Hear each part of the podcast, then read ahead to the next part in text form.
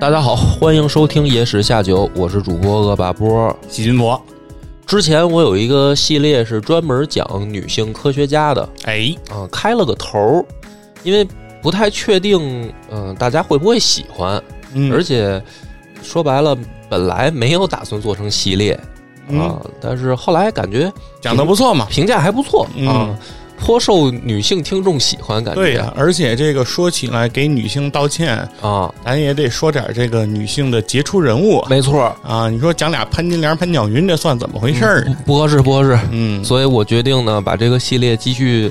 陆陆续续的讲下去。哎啊，不是主系列，但是呢，嗯时不常的就来这么一期，是，哎，也让男性同胞们知道说，这个历史上还是有很多杰出的女性为整个人类做出过很巨大的贡献的。嗯，哎，所以今天呢，咱们从哪儿开始讲呢？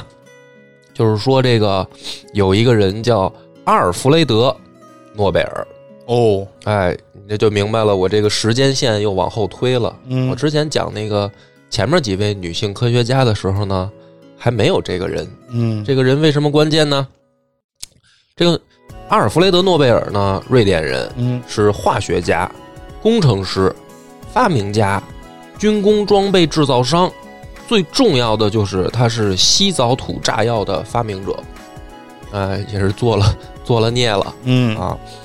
很有钱，因为他这一辈子呢有三百五十五项专利发明，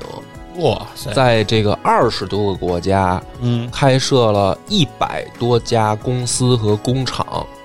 所以说这个阿尔弗雷德·诺贝尔很有钱。嗯，那么在一八九五年的时候呢，就发生了一个可以说是影响整个人类的一件事儿。嗯，他呢临死的时候立了一个遗嘱，啊，说把他的遗产的大部分建立一个基金。嗯，这个，个基金呢，当时啊，也就是说一八九五年的时候，呃，有相当于九百二十万美元，哦，就当年的九百二啊十万、当年的美元，元值钱呀，对啊，嗯就是比现在值钱嘛。嗯，那么他说这个基金呢，就每年所产生的利息嗯啊，，分成五份儿，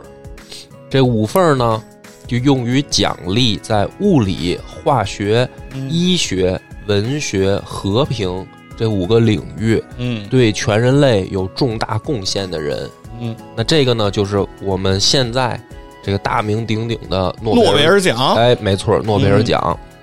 那么在一九六八年的时候呢，瑞典的中央银行啊新设增设的诺贝尔经济学奖。啊，也就这是是说后来的，后来的，也就是说现在嘛，嗯，嗯，诺贝尔奖等于有六个六个奖了，六个奖了，哎，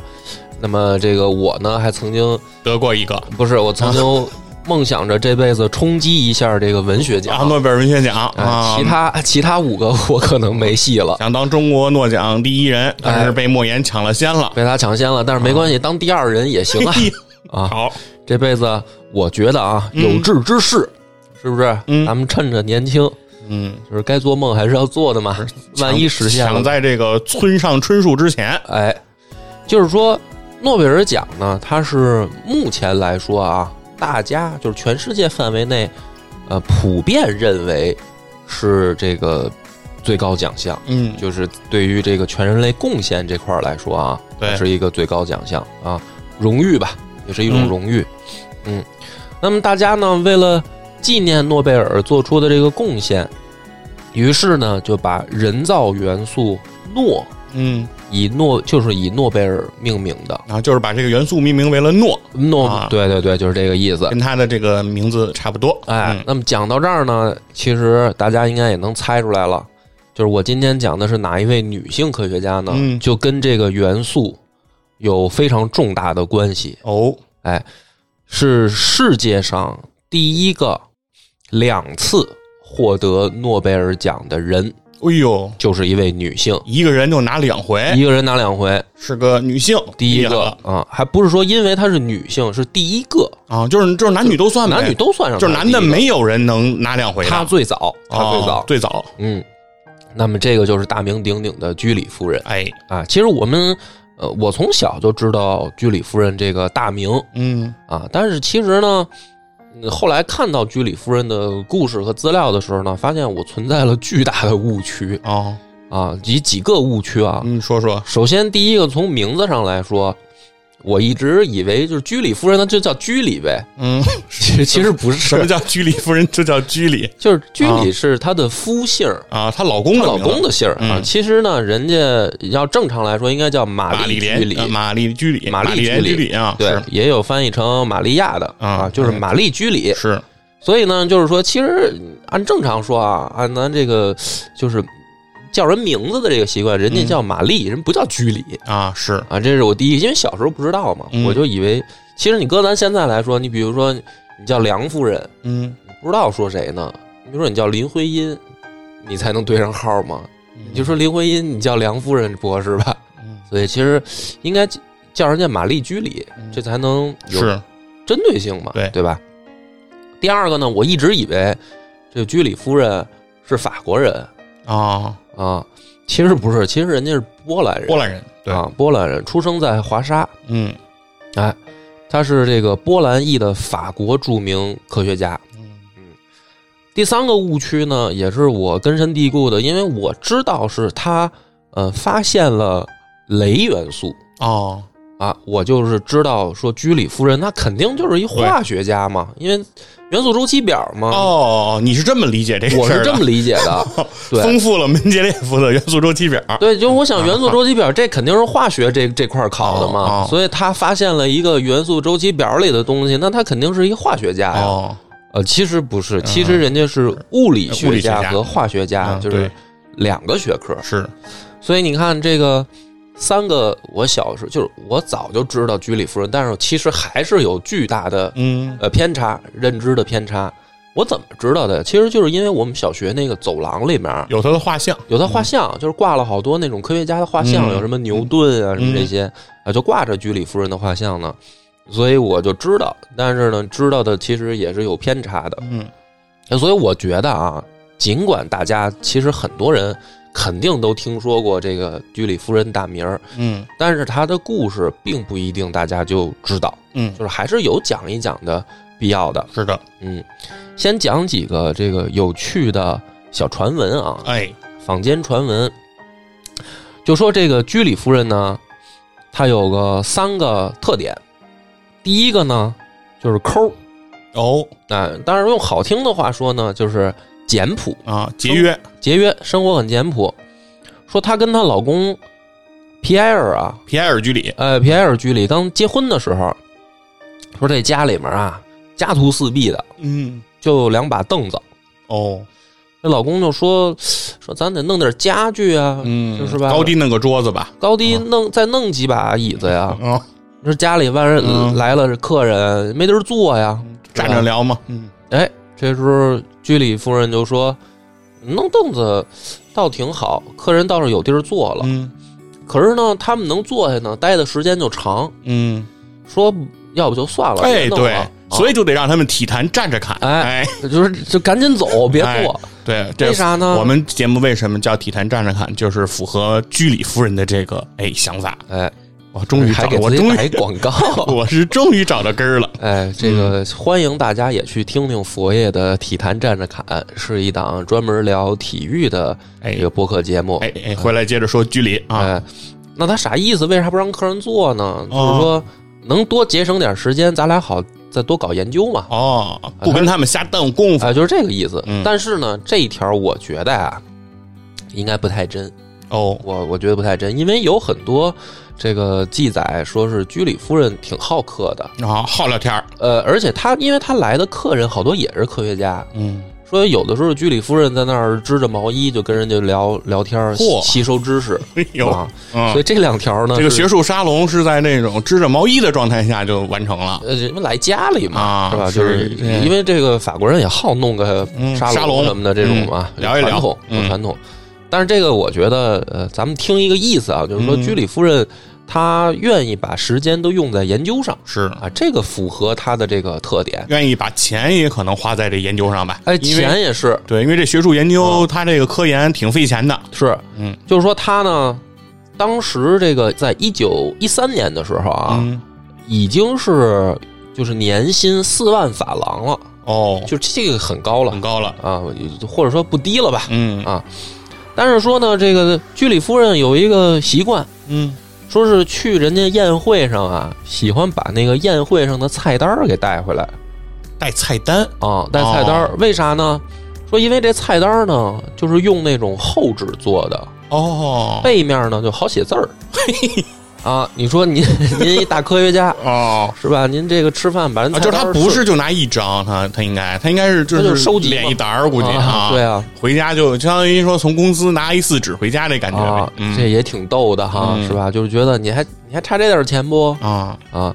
这个后面咱们讲啊，他嗯其实还真是挺简朴的，嗯甚至呢还有一个传说，也不能叫传说了，传言嗯说是后来有美国记者啊去采访他，嗯就去他住那村儿，然后呢也不知道他具体住哪儿，嗯就找村口呢，看着有一大娘在门口啊光着脚在那儿正那个收拾家呢，嗯收拾家务呢，就过去打听道儿嘛。嗯就说：“哎，您知道这个村儿里住着一个大科学家吗？啊，是不是获嗯过诺贝尔奖的、是大名人啊、嗯这个大妈呢，一抬头说：‘找我啥事儿啊哎呦？’哎，啊，就是在下啊，就正是在下。啊 嗯就是美国记者也没想到啊，说你这么大一科学家，你这个跟这个农村妇女一样，是嗯光着脚跟门口这个弄家务是，啊。就是说，居里夫人呢，生活还是很简朴的嗯，啊，不像是说这个同时代的有一些科学家。哎，喜欢这个拿枪拿调儿装腔作是势，没有沾染这个资本主义社会的这些毛病啊啊，，甚至有后来说有人去参观，不能叫参观啊，就是嗯去拜访居里夫人，去看她的那个实验室的时候，啊就惊了，说太朴素了，哦。说不好听点儿就有点简陋了，甚至、哦，就说并没有什么特别高精尖的这些仪器设备这种的感觉哦或者说整个建筑啊、啊装饰啊，因为同时代是有爱迪生嘛，啊，是这因个嗯好装的，对，因为人家到这份儿上，人家想要弄成什么样儿，估计肯定是没毛病，对对啊呀、吧？各个科研机构肯定都倾囊给他，而且是真的甚至嗯是国家支持是嘛，因肯为定的当时这个波兰是就是等于在居里夫人晚年的时候嗯是愿意就是热烈欢呼着她回来，是啊，这个就是说你来了，整个国家都有信心了、嗯啊。这个很多政治上的事儿不细讲、啊，是当时有一些外在原因嘛。嗯但是就是说吧，咱就是呃说回来，就说明居里夫人这个人呢，她不是一个很在乎外在的嗯这些什么呃摆摆样子的这种事儿嗯啊，所以这个就这是第一个特点嗯，啊，生活简朴。是哎，这个我觉得呢，就是为啥咱小时候，嗯，就是喜欢宣传居里夫人，我记得学校也宣传过，当然因为她来过中国好像。哦，啊，但是有一个关键原因就是它的这个特点啊，符合咱们这个老百姓的喜好，无产阶级人民科学家的形象哎跃然纸上，对吧？是这第一，嗯个，第二个就更更加的这个有特色了，嗯，淡泊名利。嗯哦，说他呀、这一生就是获过奖金就十次，哦，奖章十六枚，哎呦，名誉头衔一百零七个一百零七个啊，，名誉头衔啊。哎哥，这啊这要跟刘备似的有那个习惯，把自己头衔都说一遍的话，那 就是这再见报告 对学术报告都没法做了。嗯就是说白了，这个享誉世界的一个大科学家嘛。嗯，后来呢，有一天有一个朋友去他家玩儿，就看见他这个闺女啊，在地上玩什么呢？因为玩弹球啊什么的这种东西嘛。嗯他闺女的弹球是什么呢？英国皇家学会的金质奖章。嗯，嚯，这朋友就傻了啊，然后拿这当玩具玩啊说你这个属于呃荣誉啊，啊极高的荣誉啊啊，嗯你这个怎么能都应让？该嗯装裱起来，对啊，挂起来，就是啊，这闹小孩儿跟地上他当弹球玩儿，嗯，然后居里夫人就说了一句话，说我其实就是想让孩子知道，荣誉这玩意儿就像玩具，嗯，哟， 哎，就玩玩就行了，嚯，不要不要太看重啊，否则会一事无哎成。呦，高级凡尔赛嘛，哎，你你这就划分两头儿，嗯当然也是，你要搁咱现在来说呢，有点凡尔赛啊，嗯，但是呢，人确实有本事。那是是，吧？就是说，人家人有不这在乎这个有这实力，嗯但是有这实力的同时呢，这个就是第二个特点，就是淡泊名利嘛，嗯，对吧？是，这是名，他淡泊；利呢，利也有，哦他放弃了这个雷的专利权，哦，这个是大家都应该听说过的。嗯也是有人采访他说：“您怎么就放弃了这个？这这是钱呀、嗯是不是是？”那居里夫人就说了：“说我认为不应该有人在雷上发财哦，啊，它是属于全人类的，就是它是一个、怎么说呢？科学规律，嗯那或者说叫大自然里面就存在的，只是我发现了嘛，嗯就是这个意思。所以我不想拿它来发财，它是属哎于呦全人类的。嗯，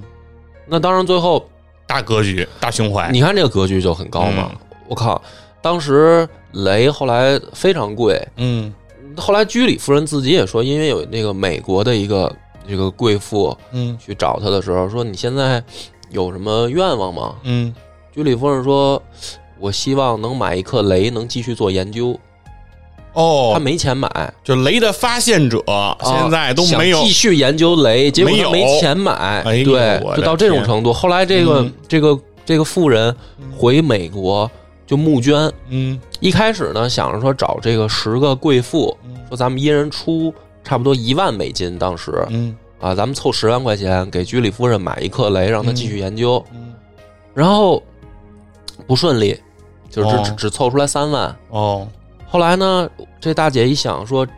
居里夫人嗯是女性的这个杰出的科学家，嗯，是全女性的这个骄傲啊，骄傲啊。嗯我干嘛要只找贵妇呢？是啊，干脆她就在美国，等于全民全部的这个美国妇女，她就说啊说咱们能不能贡献一点这个呃微薄之力，啊，帮助支持这个居里夫人继续搞研继究，嗯续搞研究，给她凑钱买一颗雷。哎，你看这个也是居里夫人淡泊名利，嗯这是利的这方面。是，啊你说她要是就弄这个雷的专利，嗯那那她能缺钱吗？嗯对吧？对，肯定缺不了啊。那第三个呢，就是说，夫居里夫人啊，他应该给居里夫人弄一克雷，再弄俩两把凳子，人不需要。嗯 说第三个特点是居里夫人教育有方，哦。教育有方，很多具体的事例都不说刚了。才说那个小孩玩那个奖章，不就是啊玩一简个章例子吗？这也是一个对吧例子嘛，很啊，多啊。对，就是这么说吧，她这个女儿嗯伊伦娜，嗯是大闺女啊，和物理学家也获得了诺贝尔化学奖。嗯哟，你看看，这就是属于是不是就是别的不说，你光说啊，我怎么教育孩子，我这招那招什么的，咱说从结果来看，一句话就说，人闺女还是诺贝尔奖获得者。哎嗯母一辈儿，女一辈儿，是吧？对，嗯所以呢，你说这三条啊，我其实琢磨着，也不光符合中国老百姓的这个呃，怎么说呢，喜好的、怎么说呢标准吧。嗯，我觉得放诸全世界，可能这种这三个特点一出来，大家都喜欢，嗯，对吧？你第第一个你呃生活简简朴，嗯，不不嘚瑟。是，然后第二个淡泊名利，嗯一心为事业，为为全人类的这个发展做做贡献。是的，第三个说还对教育、对培养还有自己独到的心得，嗯是是吧？你说谁不想？咱们能把自己孩子培养好，你就看看人居里夫人咋培养的呗。嗯，哎，这就得了解一下人家的故事呗，是的，是吧？所以这个铺垫呢到这儿，当然这个我说的这些呢也都是坊间传言啊，坊间传言、嗯真真假假的呢，我觉得都有可能，或多或少都掺杂了一点儿吧。啊，有一些事实，但是具体人家居里夫人咋想的，嗯，我也不知道啊。咱们就看看她的这个故事啊。说居里夫人呢，一八六七年出生嗯啊，一个波兰的普通家庭，不是什么这个高门大户。嗯，她家呢就是中学老师，哦，而且居里夫人十岁的时候呢，妈妈就病死了，呃，肺结肺结核就病死了。所以呢，可以说啊，你想一个十岁的孩子嗯啊，而且他是家中老小，他们哦一共是姐儿五个，哟，他排行老五。啊孩子不不少，嗯，嗯，所以说这个等于一个爹拉扯着五个孩子长大，也不容易，其实就是普通家庭嘛，嗯不是大家说必须得是什么，呃，富家千金什么的，不是，嗯，就靠这个自己努力。十六岁的毕业的时候呢，还有一个当当时啊，就是比较不好的情况，就是，呃，波兰没有大学去接收她，因为是个姑娘，哦，重男轻女，哎，重男轻女，就觉得这姑娘就不用来受这么高等的教育吧，嗯，落后的西方，教育资源也有限，嗯，所以呢，她只能自学。哦哟，自学，你看看，嗯，二十四岁的时候呢，才去巴黎，呃，上大学哦，求学。当时呢，在巴黎的这个索邦大学，二十四岁大姑娘，嗯哎，正是这谈恋爱的年纪嘛，嗯，就认识了她的先生皮埃尔·居里。瞧瞧人家学术恋爱两不耽误，哎，这个也理解，也正常，是吧？嗯你就非得单身才才好嘛，也不一定。是是是，啊，这个两个人呢，情投意合啊，二十八岁的时候就结婚了。哦，结婚了以后，所以就叫居里夫人了嗯啊。其实，呃，为了刚才方便叙述，一直叫人居里夫人，嗯就是这前二十八年，人家应该叫玛丽姑娘，嗯是吧？居里夫人，哎，结婚了。这个丈夫呢，也是科学家，嗯，就是皮埃尔·居里，两个人，呃，之所以能走到一起呢，很大一部分原因是因为志同道合，嗯，珠联璧合了，哎，就是研究的这个领域呢，也能结合起来。嗯他们俩一块儿研究呢，就是发当时啊已经发现了两个新的元素，一个就是镭，一个就是钋嗯啊。我老念成补，嗯，我这专门查了一下字典，只有一个音钋，波嗯，就是左边一个萝卜的波，金字旁，右边一个萝卜的卜嗯啊，钋。发现了，嗯发现了，但是没有就就是说没有制造出来。嗯我不知道应从化学这个科学领域应该怎么去精确的描述这个行为啊，嗯反正就是说知道有这东西的存在了。嗯同时呢，他们两个发明了一个词儿，嗯，就是放射性。哦，哎，咱现在人肯定这个词儿都知道嘛，嗯啊，但是当时可没有这个形容词儿，嗯放射性，英文叫 radioactivity，嗯哎，就是这个放射性。他们两个就研究这个放射性。嗯，啊，也是因为这个发现，他们夫妻两个等于一块儿在一九零三年获得了因为这个放射性研究的诺贝尔物理学奖，嗯就是等于他第一个奖是物理学的嗯物理学奖。对，因为放射性的研究其实是微观粒子领域发展的一个前提，哎因为所有的后来的微观粒子领域的这种研究和发现，其实都基于放射性的出现。哎呃，所以后来后续的很多研究都是在这个基础之上，才嗯不停的，比如说用一个中子去轰原子核，用一个什么东西去轰一个，那这个其实都是基于有放射性才能够往下延续的。反正我不太懂这个这么高深的物理化学啊，就是以我这个文科生，我就知道，反正人家第一个就拿了物理学奖了。嗯过了三年，就出意外了。嗯，她老公啊让马车给压死了，哎呦，就等于皮埃尔就是意外身亡。哎，居里夫人当时都傻了，嗯就是这个事事业和这个爱情的怎么说呢？就最灵魂伴侣，是这年轻力壮的，就就就就意外死了，出车祸、嗯啊，而且两人感情非常好，非常对吧好，对吧？哎所以居里夫人也一直对外让别人叫她居里夫人，啊因为这个其实是有人，就是有一些现在的一些嗯、呃什么人啊，经常会说说叫居里夫人，你们这不对啊，嗯对吧？人家有本名，你们为什么老叫人居里夫人、居里夫人呢？对，其中呢，其实很多时候是为了这个尊重居里夫人的意愿，哎是的哎她愿意让人叫她居里夫人，而且很多，比如说像爱因斯坦，嗯其实称呼居里夫人的时候，他也不叫她居里夫人，直接就叫 Madam，、嗯哎，就是夫人，的哎，就就可以了。就是说，科学界如果说我们今天聊“夫人”这个词儿出来了，嗯没别人，哎就人老人家一位，是。那这个时候呢，她还没有从这个丈夫的死亡当中缓过神儿的时候呢，就有一些问题要解决，因为她当时呢，已就是她她老公已经得到了巴黎大学物理系的这个职位哦，教职，教职，而因为什么呢？你是这个诺贝尔奖获得者，嗯对吧？巴黎大学就会给你提供这个职务以及这个供你继续研究的这个研究所、研究究室、研究室嘛，嗯，对吧？但是问题呢是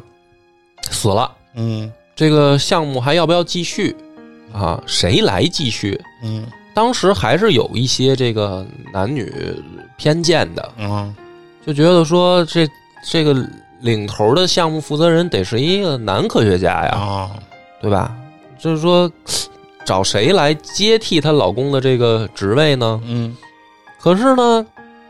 大家也在想说，你找谁能领导居里夫人呢？人家也是发现的这个，就是说嗯雷元素之母吧，相当于是啊，你你你找一谁来能继续他这项目给给他当领导呢？嗯啊，或者说就是给他提指导意见呢？嗯又找不出来这人，嗯就很纠结。嗯而且当时呢，其实就是社会舆论上啊，也是有一些不很不好的声音，嗯就是觉得说，这个之前获得诺贝尔奖啊，这个居里夫人到底有多大贡献？就是说，是不是就是蹭她老公的这个，是吧？就是说，是不是都是你老公研究的呀？你就是跟着是吧？跟旁边比如说助手、小助手，啊，其实主导的是你老公。大家又不懂，也没看见他们具体的过程，所以很多人就是怎么说呢，在男女这件问题上呢，就先入为主的说，哎，女的就是打打下手的，啊、这这职位怎么能给她呢？但是呢，最后巴黎大学这个还是把这个居里夫人聘为了教授，嗯也是巴黎大学第一个女教授，哦，就是、呃、等于这大学这边还是知道说，就是得靠她啊，没有人能够指导她。嗯那么在这样的情况下，终于到了一九一一年，嗯居里夫人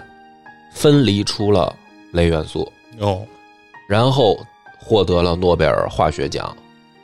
在这个获奖的时候，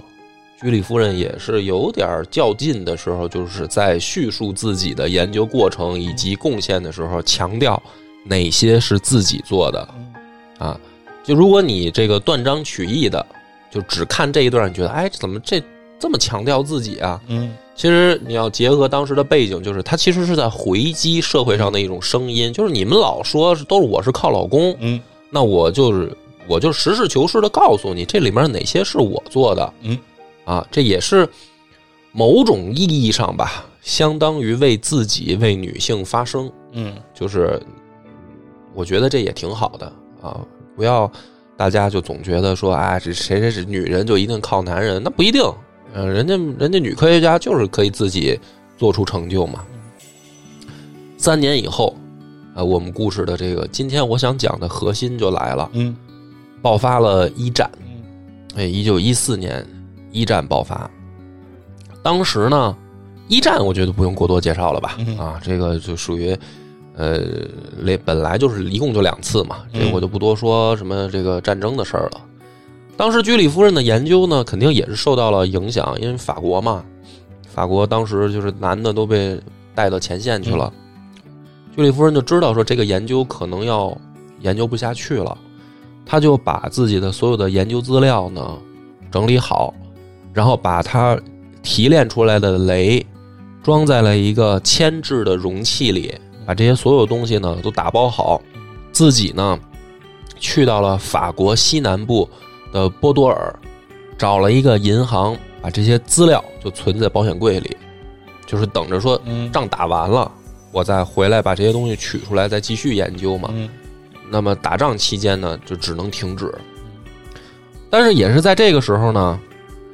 就是出现了一些影响居里夫人的变故。啊，首先，德国的知识界呢签署了一份文件，后来呢，就是大家被世人称为“九三宣言”。啊，这个“九三宣言”实际上是什么呢？就是德国在学界的九十三个人都是高级知识分子，嗯有的也是这个神职人员啊，也有科学家，九十三个人联名签署了这个文件。文件的内容呢，其实说不好听一点啊，就是为了战争辩护，就是宣扬德国当时一战时候的那种，就是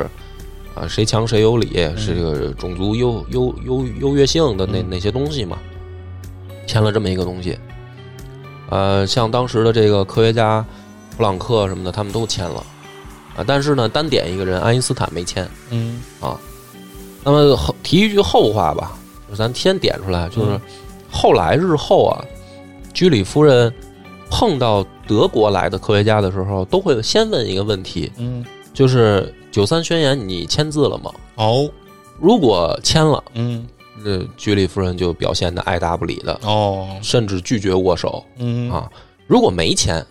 那尽管是德国来的，嗯一样可以呃热烈讨论，嗯，交还流还是朋友，还是呃不是叫还是朋友，就是咱们啊可以继续交流，哦呃，学术上的也好，还是怎么着也好，哦咱可以聊。哦，你要签完这个，咱你要就签了，咱就没什么咱可就聊没的得。聊了哎哦，所以这我是原则问题，对，我觉得这个就是当时你想，肯定是在战争期间对居里夫人产生了一个重大的影响，嗯就是她觉得这个科学家不是能置身事外的嗯啊。那你说德国科学家先干了这事儿了，那是不是我也得为战争出力呢？于是呢，居里夫人决定加入战争。她怎么加入呢？她一开始其实想的很简单，就是我能捐钱捐钱呗。嗯，他本来把这个自己的诺贝尔的这个奖牌都拿到银行，说这我捐了行不哦，行、要当了，啊？人家说这不行，这我们不能把这奖牌融了。哦，呃，说那怎么办呢？居里夫人说，那我就有多少钱捐多少钱吧，嗯我去买这个战争发的债券啊，债券，啊。后来呢，他也想说，光捐钱不行，哦，我得出力嗯啊。我怎么出力呢？是吧？我我我一妇女同志，我不可能，纺织再家园，那也没没啥作用嘛。嗯我我也不可能拿着枪上前线，嗯，我得利用我的知识啊，啊，我是一科学家呀，哦，对吧？嗯怎么办呢？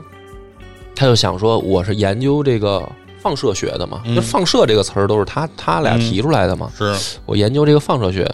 这个放射学里面有什么东西能够帮助作战呢？嗯哎，就想到了这个射线嗯 X 射线。那其实呢，这个一战时期啊，已经有 X 射线的设备了。这个设备呢，就是通过拍片儿，嗯然后能看，其实就是透视嘛。嗯我这反正不太懂医学啊，嗯嗯也不懂科学，就是反正就是能够看到你身体里面有没有异物，有没有病变的情况。嗯这个咱们体检时候不都拍过片儿吗？嗯，啊，一战的时候已经有这个设备了，但是呢，这个设备呃很大，也不方便这个运送。嗯，你打仗都在前线嘛，嗯战地医院不方便用哎，不方便用，而且这个好多人也不会用啊。啊，居里夫人呢就想说，这个东西它能不能就是帮助作战，哦，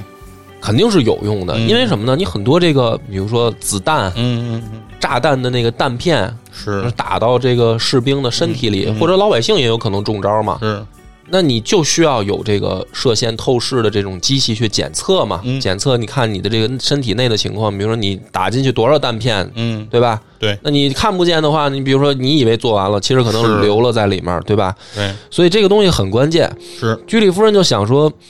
那我能不能想办法？我本来就是研究这个学科的，嗯他就搞了一个小发明，他把这个就是 X 射线设备呢弄到车上，嗯把这个车跟这个射线机机器组成成一套设备。嗯，这样的话呢，他就能开着车把这东西带到前线，哦，然后把这个车的后面呢弄成一个暗房，嗯就等于能给人拍片儿嘛。嗯，那就是一个移动的这么一哦个就是放射的小就是检把查 X 站，光机放在轮子上，对是吧？它可以跑起来了，哎，嗯然后呢，他呢负责操作，嗯就是给人检查到底你你怎么中弹了。嗯，你这样操作就是检查清楚了，你就可以直接在前线做手术。是，哎，这个就大大提高效率。要么一会儿这士兵、是吧，从前线给拉下来到后方，那就耽误了那你可能就已经错过了这个最佳治疗时机最佳了，治疗时间。嗯对，所以这个其实是有有非常重要的作用的。嗯，对，非常具有人道主义关怀的一个发明，对，就是说当时啊，就史料记载说，一九一四年的这个马恩河战役的时候，嗯居里夫人自己坐的这个小辐射车嗯啊，士兵就管它叫小辐射车嗯，啊，甚至给它起外号叫小居里，就是哦，管他那小车叫小居里。嗯哎，说这个玩意儿发挥了重要作用，抢救了很多人的生命。是，后来呢，居里夫人就是利用自己的影响力，因为她已经是大科学家了嘛，嗯她利用自己的影响力呢，就号召这个巴黎女性捐款。哦捐款干嘛呢？她就又造了二十辆小居里，小区里嗯，啊。这样的话，你你一辆嘛，你说嗯一打仗那是成千上万人，对吧？对，他还是不够用。肯定是不够用的。嗯他又造了这个二十辆，然后呢，他就发现了另一个问题，就是很多这个小车造出来了，可是不是没有人会用啊嗯，啊，这是这还个得给大家开培训班啊。，对啊，嗯于是呢，他就组织专门找这个女同志，嗯呃，护士嘛，嗯去训练她们成为专业的这个呃小辐射车的操作员。哦，这就是最早一批的放射科的技师，对啊，放射科技师，其实我觉得都已经不不是不光是护士了，嗯比护士的已经要再往前对走一步了。呃，这个他教的这个课程里面呢，包括基础的物理学知识、嗯电磁学、X 射线的基础理论、解剖学和摄影处理。嗯啊，你就这几个你都得会一点儿，是你才能操作嘛。啊，这个学成的这些呃女孩儿嗯就奔赴前线了啊。后来呢，有人统计啊，前前后后算下来，这个居里夫人培训了相当于一百五十个这种放射科技师，哦就是这种姑娘厉害了，在战争当中去呃嗯支援前线作战。那么事实上，最后也证明了这个 X 射线在就是在一线能够做外科手术这个事儿，拯救了无数人的生命。嗯后来呢，因为野战医院都在后方嘛，嗯呃，居里夫人呢还监督建了两百个放射室，哦就是等于在医院里面，因为光有嗯车也不行，是有的可能没那么紧急的，还是能来得及送到后送方到医的院的，嗯那这个医院里面也得有这个放射科嘛，嗯那就是最早的放射科，啊，嗯对，最早的放射科，所以后来好好多国家就是战后啊，嗯就像什么比利时，他们都请居里夫人去去帮助，就是自己的国家也去建放射科，哦就因为援建这个放射科对的搭建啊对，对对，因为他有经验嘛，是啊，啊，人家创始人啊，哎，这都是后话了。嗯呃，后来直到就是一九一八年的时候啊，嗯就是宣布停战嘛，是，居里夫人也是，呃，极为少数的，因为她一直比较冷静，嗯科学家嘛，是吧？比较理性，嗯比较冷静。她也一反常态的听到这个停战的消息以后，然后开着自己这个小车跑到，哦当时还开着这小居里呢，她自己开啊，啊啊，她开着车跑到街上，跟着大家一块儿欢欢呼啊啊，。这个功功功德这个无量啊，嗯是吧？后来呢，这个我因为我今天讲的这个主要故事就是说，嗯啊，科学家在战争的时候做的什么样的表现是，啊？居里夫人呢，就是后来她的这个呃战争结束了，她就把自己的这个实验的这个材料取出来，她继续搞研究嘛，嗯一直到她死呢，就是后来。因为当时她也虽然研究放射性，嗯，但是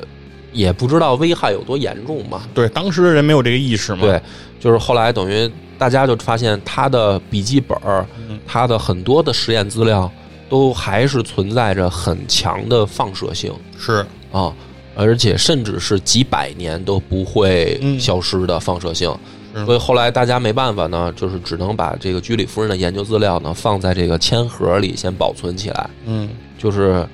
居里夫人本人呢，可能也是因为长期遭到这种他放射长哦长期接触这些放射元素，对然后其实放射元素其实就相当于在打着。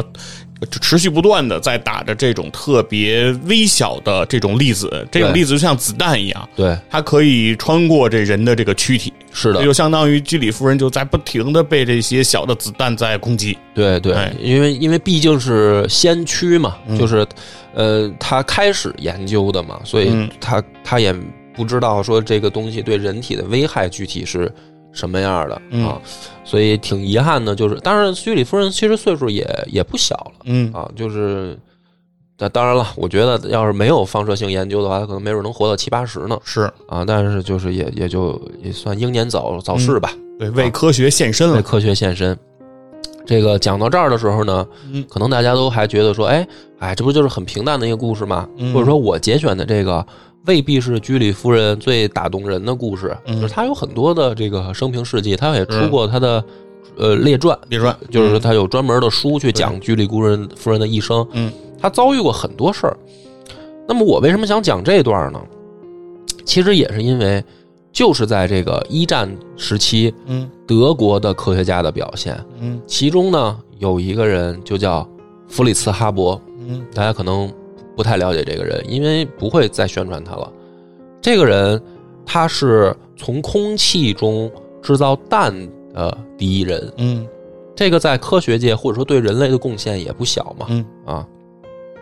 但是呢，他说一句话，他说在和平时期，科学家属于全世界，嗯但是战争时期，科学家属于他的国家。嗯这个人在一战的时候开始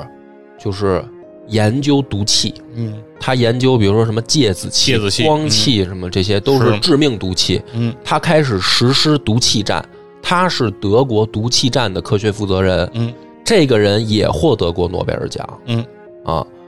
所以这个就是对比，都是科学家，对吧？都是这个诺贝尔奖获得人嗯啊，有的人就去拿自己的这个知识，嗯去造武器嗯，啊，去杀人，是，对吧？但是像居里夫人，她就用自己的这个知识去救人，嗯，这就是非常鲜明的对比，嗯啊，也是我今天想讲这个伟大的女科学家。其实我不太懂化学，也不太懂物理，但是我觉得她拿她的她怎么去做这件事儿，嗯这个是值得大家记住的嗯啊。而且我在想啊，嗯弗里斯哈勃说的这句话，就是在和平时期，科学属于全世界、嗯啊，但在战争时期，科学家属于他的国家。其实这句话呢，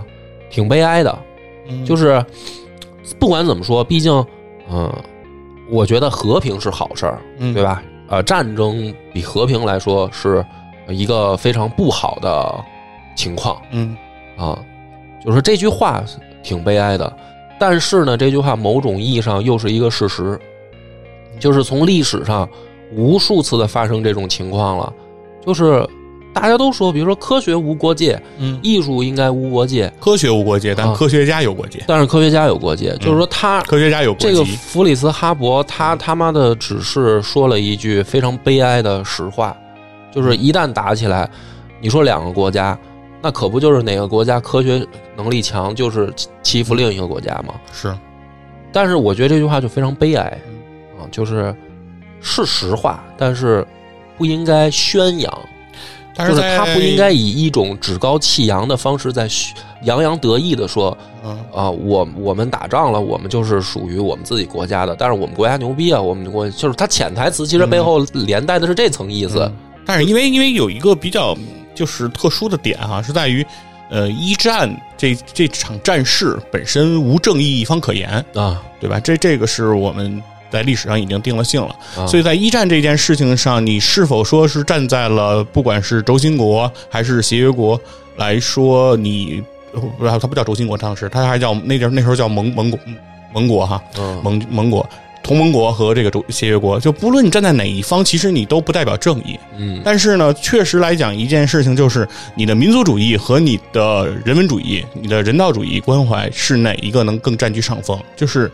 呃，有的时候确实有一些话，其实说出来，呃，有一方面来讲是说，呃，当人文主义、人道主义这个东西更领先的时候，会更具有大胸怀和大格局。但是另一方面，它也会伤害你的民族主义的感情，对吧？就比如有些话说的是很有道理的话，比如说人首先是人，然后才是中国人。嗯这句话我认为它很有道理，但是它有问题，是在于它会伤害我们中华民族人的这种感情，因为我们有的时候会认为是先有国才有家，对吧？这个事情是其实永远会站在两极，你去思辨它。但是，呃，我觉得，呃，玛丽居里她伟大之处是在于说，她有她的立场，她是支持她所在的国家来去战胜这场，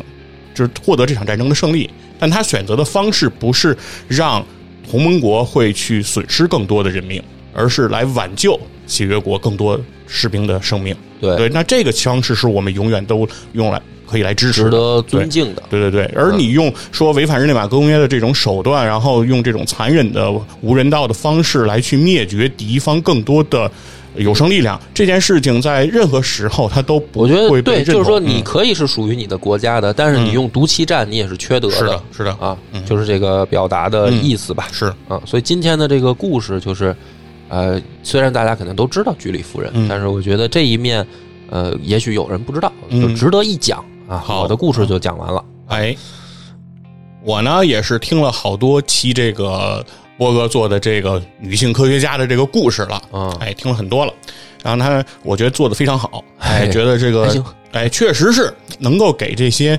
直男们上一课， 是吧？说知 道知道，因为一我直这也是自己在追求这个进步 啊，自己进步的同时，跟大家这个共同努力的这个 共勉、啊。对，因为咱们从上学其实一直有一些言论，嗯就是对女生很不友好，就比如说女生不适合学理科，嗯，女生逻辑思维能力不强，对吧？女生就适合选学文科，对吧？然后数学女生学不好等等这些言论，包括其实最近之前在钱粮胡同和银杏树下去呃聊的那个《天才基本法》里面也讲这件事情，就是说女生学奥数，然后也是开始被非议说女生你肯定学不好，对吧？但实际上是女性在科学领域其实为人类做出的贡献是非常大的啊。挺好。行，那咱们今天的节目就到这儿，感谢大家的收听，拜拜。拜拜。我们的微信公众号叫“柳南故事”，柳树的柳，南方的南。如果还没听够的朋友，欢迎您来订阅关注。